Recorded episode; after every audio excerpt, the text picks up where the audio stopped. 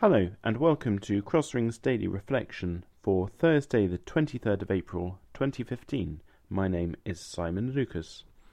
In today's daily reflection, we continue our look at the Sermon on the Mount by focusing on a piece of teaching in Matthew's Gospel, chapter 7, verse 6, and our reflection is titled, Do Not Give Dogs What is Sacred. Our reading today is Matthew 7, verse 6. Do not give dogs what is sacred. Do not throw your pearls to pigs. If you do, they may trample them under their feet and turn and tear you to pieces. Here in the UK, we're in the midst of an election campaign. It could be quite an interesting election, as no one party looks set to gain a majority. There was a time when my feet would scarcely touch the ground during an election. For a couple of elections, I played a significant role at the heart of a local campaign, striving to get a good man elected to the House of Commons. I spoke to a great many people about the virtues of my friend and the political party he represented. Some people would listen carefully and say that they would be supporting my friend. Others said that they would be supporting one of the other candidates. A few people got really very angry when I told them who I was representing ranting and raving about how my lot had let them down, exclaiming that there was no way that they would vote for us.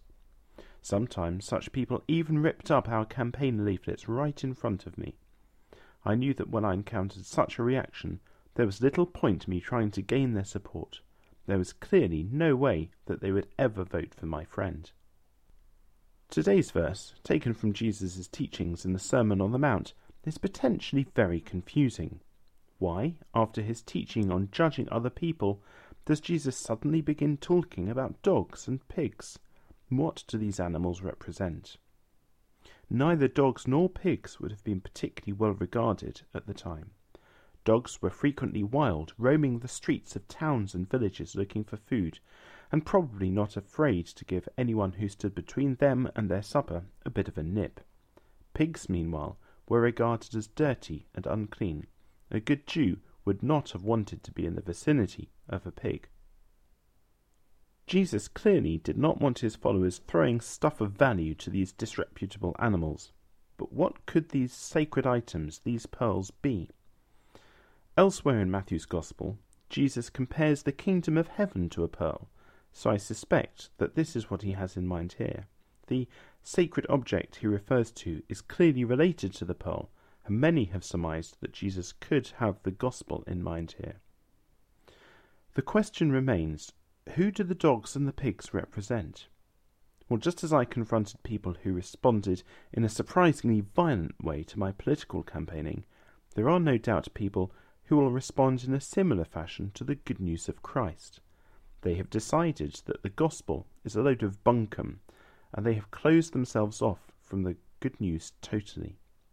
Such people may metaphorically, and perhaps even literally, trample Scripture under their feet and react violently to even a mention of the name Jesus. There comes a time when we should leave these people to their own devices and move on. Sharing the gospel with others can be quite tricky at times, but thankfully, evangelism is seldom greeted with such hostility as Jesus describes above we should clearly continue to tell our friends about Jesus and not be dissuaded from evangelism should we encounter such a negative response. Whatever response we receive, it is always useful and worthwhile praying that those whom we love, who do not know Christ for themselves, might have their hearts and minds opened to the good news of Christ. Thank you for downloading this daily reflection from Crossring. Check out crossring.com for hundreds of free Bible studies, reflections, podcasts, and more.